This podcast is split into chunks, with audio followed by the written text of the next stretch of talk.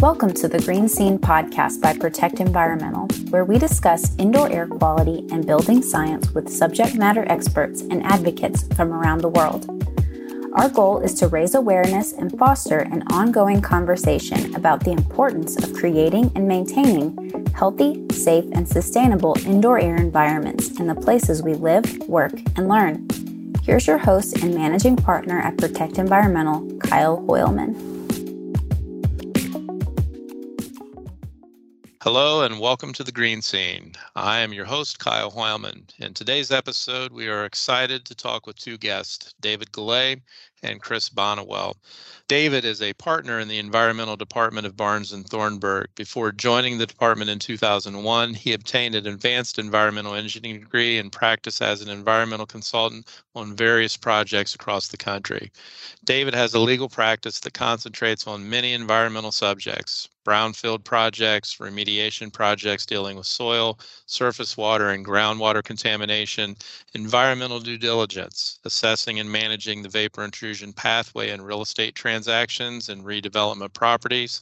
His area of expertise also involves cost recovery claims against owners and operators for contamination, including evaluating other mechanisms to fund investigatory and cleanup activities. Also joining us today is Chris Bonniwell, president of Vapor Products Group. Chris is a nationally recognized provider of radon and chemical vapor intrusion mitigation solutions and has over 13 years of professional environmental experience as a state regulator and an environmental consultant. As president of Vapor Products Group, Chris leads the development, production, and assessment of products advancing the radon and chemical vapor intrusion industries, along with the recently patented Vapor Sentinel remote monitoring system and the Vapor Sentinel new construction technology. Chris and David, welcome to the Green Scene. Let's start with sharing a little about yourself. Chris, uh, you're up first who are you and where are you coming from and give us your experience in the, the vapor intrusion industry. So yeah, my name is Chris Bonio. I'm a, a geologist by training that went into the environmental industry after a, a period of time in the manufacturing world. I think my first entry into the environmental world was a, as a regulator in the Indiana Department of Environmental Management. And after that, I moved into the consulting industry on the other side of the equation between my manufacturing background and regulatory background and consulting background, I like to say I've sat on every side of the table for environmentally contaminated sites. I've been the responsible party or part, you know, in part, and I've dealt with the regulator and the cleanups of all of these things. While at the Indiana Department of Environmental Management, I've focused a lot on groundwater contamination, but also into the vapor intrusion world and helped write some of the current guidance that they use to investigate products. After years of cleaning up sites and dealing with vapor intrusion. I've since moved into a new role at the Vapor Products Group company where I manage and develop new technological solutions for vapor mitigation and for radon. So I've gone from diagnosing vapor intrusion to providing ultimately solutions for vapor intrusion. Dave, we know from your introduction that you're a glutton for punishment. You have both an engineering background and you're an attorney operating in the environmental contamination world. Tell us a little more about yourself. Great. Uh, thanks, Kyle. Having the engineering and legal background is nice because when there's lawyer jokes, I just say I'm an engineer, and when there's engineering jokes, which are which are rare, I sometimes admit that I'm a lawyer. So that's uh, certainly one benefit. I've been blessed to be able to be part of the Barnes and Thornburg Environmental Department for going on two decades. I currently chair and head up the the redevelopment environmental transactional due diligence and remediation practice areas. And I also support our toxic tort litigation practice groups and have the pleasure of working with experts like you and Chris, as well as other VI experts, you know, across the country on, on issues that our clients are dealing with and facing. So over the last decade or so, I have seen just a tremendous amount of growth and evolution and regulatory scrutiny on the vapor intrusion pathway, and specifically as relates to my my work in Indiana and within you know Region Five states. We have, or I have been involved with the start of, of Indiana's draft pilot program to assess vapor intrusion. That was released, I think, back in 2006, and it may have been updated in 2010 I had the pleasure of working with you and and Chris and other consultants as part of a Midwestern States Environmental Consultants Association, where we helped state regulators, in particular IDEM, work on and updated vapor intrusion guidance, kind of getting into a room together and, and, and discussing and making sure the best science was available and all the tools were available for the regulators to um, develop guidance on. Over the last probably four or five years, there's been a number of different changes and focuses on preferential pathways and attenuation factors, mitigation systems, TC toxicity, and of course, when you have a mitigation system operating, you need to have an operation maintenance and monitoring plan for that. I am currently working with with IDEM and others on its next overhauled slash next generation uh, guidance, which will include new vapor intrusion guidance. On a broader state level, I'm involved with tracking you know numerous other state approaches from California to, to Massachusetts. So keeping my my finger on the pulse of what other states and regions are doing is is very important. Also tracked, worked with, submitted co- extensive comments on US EPA's vapor intrusion guidance, starting with their first draft that was released in 2001, all the way to what its final product was in 2015. And so I've been involved and focused on the VI pathway from the very beginning and have learned and continued to evolve myself with the risks and the the technology and the approaches to to manage this this complex pathway. All right, let's start with Chris. Give us a brief summary of the dangers of vapor intrusion and how how has the industry changed over the last 15 years, Chris? Well, obviously, environmental contamination is nothing new, and actually, neither is vapor intrusion. However, outside of radon, which is natural vapor intrusion, chemical vapor intrusion really wasn't regularly investigated 15 to 20 years ago. However, now it's often the most dominant driver for many environmental contaminated sites. Obviously, the danger of it is eh, you're, in, you're breathing in these carcinogens in most cases or other toxic chemicals into the air and you don't even know it. Contaminated groundwater was the greatest concern for decades, but as developed public utilities displace private wells, that becomes increasingly manageable to make sure contaminated groundwater is not measured. However, with vapor intrusion, the air we breathe has to be controlled, which is a much greater challenge. The first half of the problem is identifying if vapor intrusion is even a risk, for which the considerable effort and cost goes into even determining. And that's something where the science is obviously still developing as people are, are continually researching better ways of how to tell if something's a problem or not. Um, and then once you know it exists, there's well-established tools for preventing vapor vapors from intruding into properties. And ultimately, the com- combination of better investigation and known entities is over time it's going to help to normalize that risk just as people have normalized risks with soil and groundwater contamination we know how to manage them we can handle them and that's where the, the vapor intrusion industry is still evolving into you mentioned humans breathing carcinogens. Sounds to me like there are some legal risk and liabilities that that would go with vapor intrusion. To to include radon intrusion dave where are we at on the legal front with these items? I'd look at the the you know basic legal risk and liabilities related to vapor intrusion from from three broad categories of the types of clients and sites i work with and then, of course, there's always uh, various amounts of litigation risk. So I thought I would tackle these three categories and then touch on some of the litigation risks since that kind of overshadows all of these categories of sites. So I, I do a lot of my work with helping clients secure and obtain regulatory closure for environmentally challenged sites. I also work with a lot of developers and local units of government who want to take those environmentally challenged sites and put them back into reuse.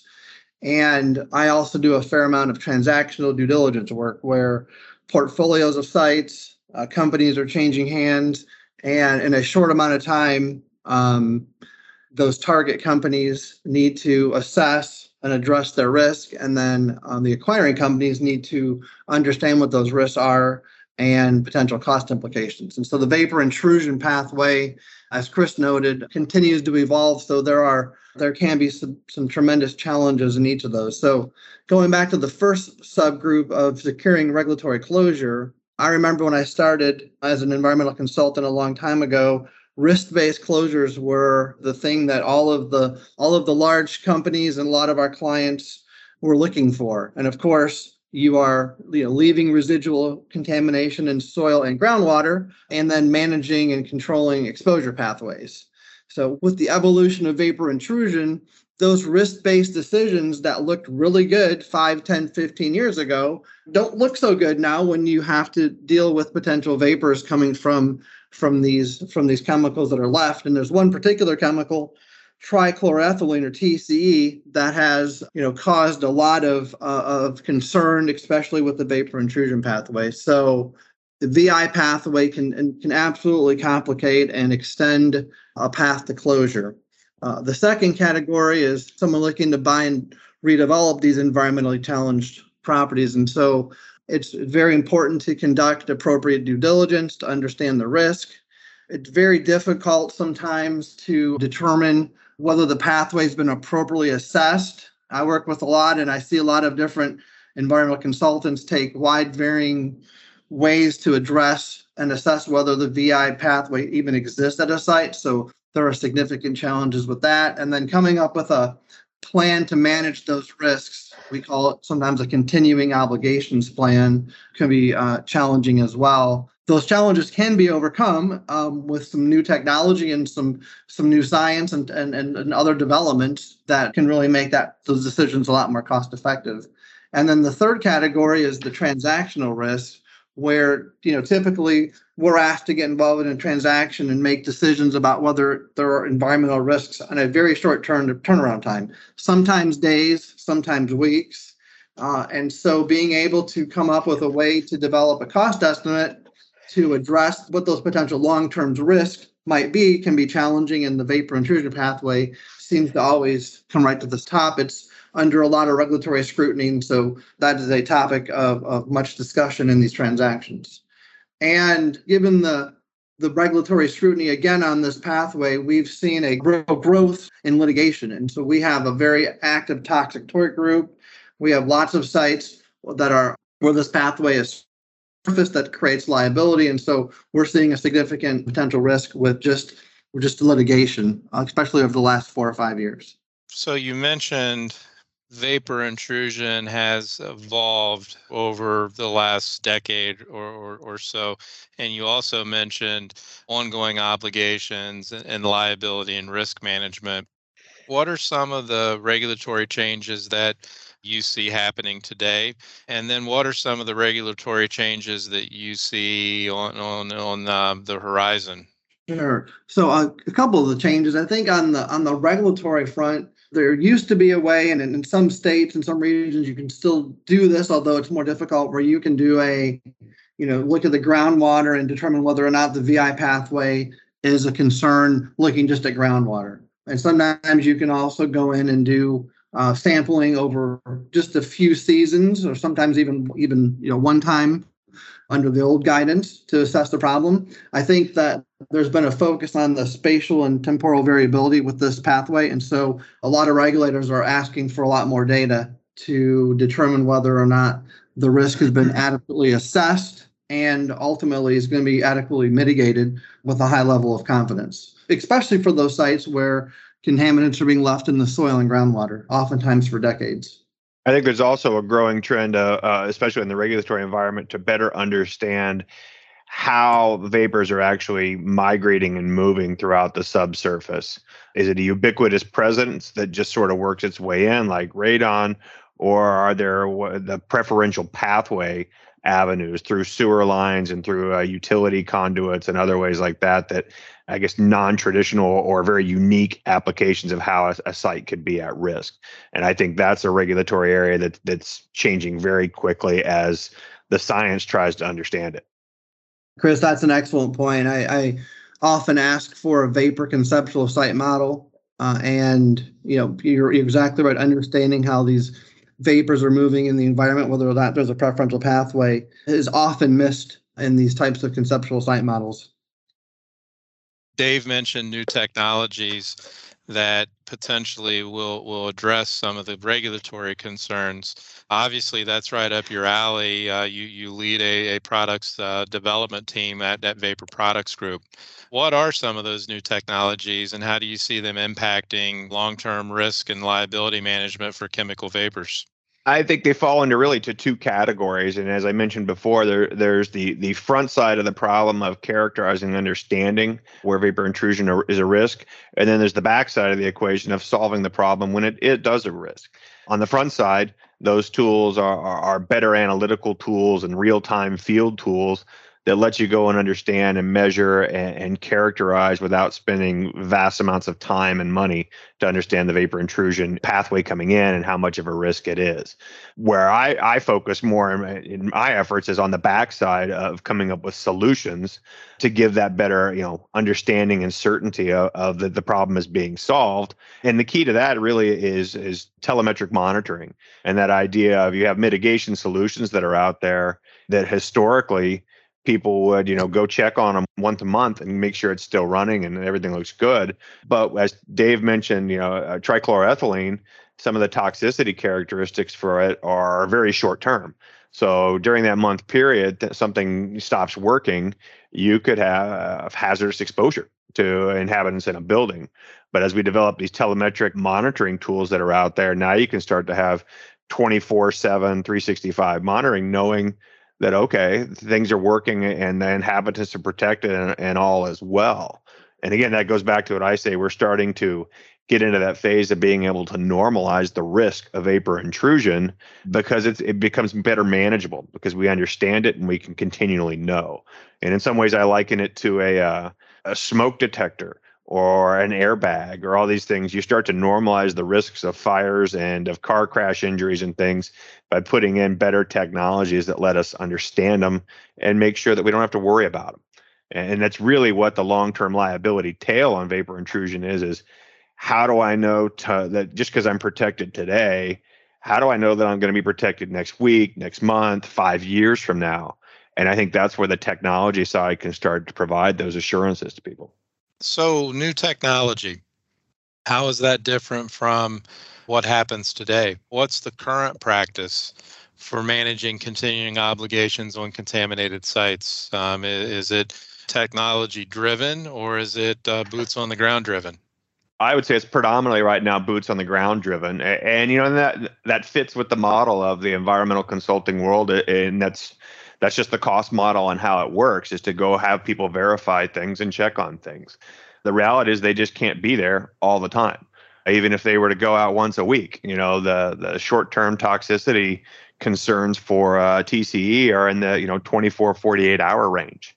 And so that's, you know, how do you handle that with a boots on the ground approach? And the answer is you you really can't whereas technology can be there all the time at a much more cost effective management standpoint and much more predictable performance. Telemetry systems don't get COVID. Uh, you don't have to deploy people for those things. You can work remotely and make sure things are safe wherever you are throughout the country. Interesting. So we have technology that gives us the ability, as you said, 24 7, 365 remote monitoring as opposed to boots on the ground. You also mentioned that it's more cost effective to take this approach. Dave, you represent a lot of clients that uh, are responsible parties on contaminated sites. What's your perspective on, on this technology? And, and is it really, as Chris said, a true alternative benefit to managing ongoing obligations on these sites? Yes, I think I think it's it's exa- I think Chris is exactly right on on, on that front the focus or the, again the revelation on on what a risk-based cleanup or risk-based closure looks like is going to require a lot more focus on on the long term or the longer term potential impacts so for those who want to leave residual contaminants in the soil and groundwater and that's you know perfectly perfectly acceptable under certain circumstances the long-term obligations that go along with that have been changed with the vapor intrusion pathway so new technologies, new methodologies to ensure that there are no risk with a higher degree of confidence is absolutely a focus and consideration of these long-term decisions that are made on these on these sites. Chris, you mentioned telemetry systems for managing the back end of active mitigation, and those would go on an existing building. What's the practice in in new construction? What products are out there to help make sure that we're just building soil gas control in, into our building trade uh, building stock today? Well, I think what's really interesting is, is, that so many of the techniques from a vapor intrusion standpoint have been around for for decades now that relate to the radon industry. Radon is natural vapor intrusion. It's a natural contaminant, it's ubiquitous almost across the entire US.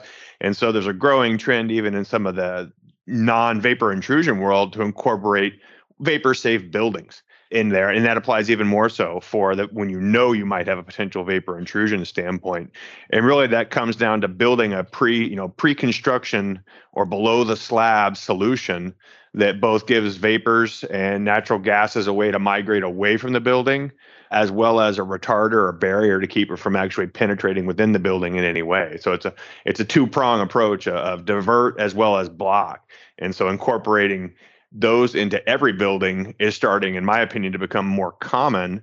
And I think you know Dave might be able to to expand upon it, but you know there's plenty of buildings out there that never thought they'd have an environmental problem, but their building next door created it for them. And so I think you know that's a it's a great prophylactic essentially of of protecting your investment of a new building is to make sure that it's constructed in a way that's vapor safe, even if you don't think you have a problem because you know you may in 10 years from now or 20 years from now and so i think putting those vapor safe construction techniques in place is highly valuable for all developments chris mentioned in new construction you never know if you're going to have a vapor intrusion problem vapor could be uh, from an encroachment standpoint an adjoining property have you ever had a client that's actually just voluntarily chosen to implement passive soil gas control systems on their projects? Is it cost effective? Is it something that you recommend? Or is Chris off base on this? Not at all. Um, absolutely. When you're able to, especially for new construction, when you're able to address that pathway during construction, there are numerous cost effective ways to deal with that.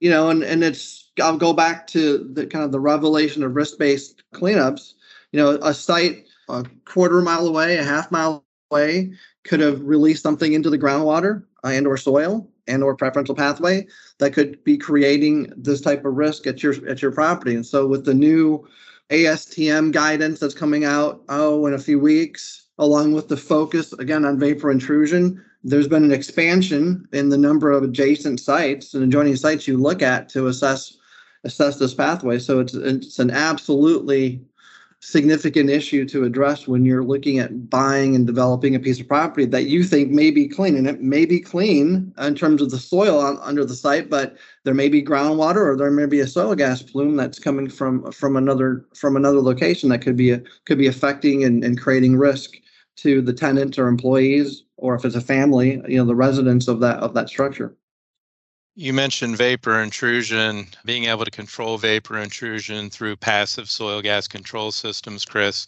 Are there other benefits to that technology other than just vapor intrusion? Uh, are there are there other benefits of incurring this cost as part of the new construction process? Yeah, in some of the areas, the technology and the, and the, techniques you're developing, you can eliminate some of the gravel subfill. And so it can actually pay for itself in some of the ways that you have a better moisture prevention. Moisture encroachment and humidity can be one of the most damaging things to a structure. So it, it's very helpful with that. And to touch again upon what Dave said, it's not just today, it's tomorrow that you're protecting from, you know, because you only know what you know today, but you can't predict what contamination could be in the area a decade from now nobody plans on contaminating an area. So all you can do is protect yourself. And it's a heck of a lot easier to protect yourself beforehand in the new construction technique than afterwards. Gentlemen, very interesting topic. And I really enjoyed our time together today. Chris, we'll start with you. Any last thoughts to share with us before we wrap up? No, I appreciate having the time to talk about it. I think I've seen, as we all have seen, the vapor intrusion aspect of environmental contamination transforming an industry, transforming liability uh, concerns, transforming property ownership and transactions. So I think I think there's a lot to talk about to dive deep about how many different aspects there are that it's changing and where the new technologies and where the new solutions are in that industry. Very good. Dave, final word. Yeah, yeah. Thanks, thanks, Kyle. Thanks, Chris. I think I'd like to leave this on a well, from my perspective, perhaps a positive note that despite all of the regulatory scrutiny, the evolution, the focus, the increased toxicity with certain chemicals, preferential pathways, that there is a way or ways to continue to secure regulatory closure, redevelop property, and transact and sell businesses. You just need a vapor intrusion game plan. And, and you know, depending on what perspective you come from, that game plan would either look like a continuing obligations plan, which there's a set of detailed guidance out there on how to develop that.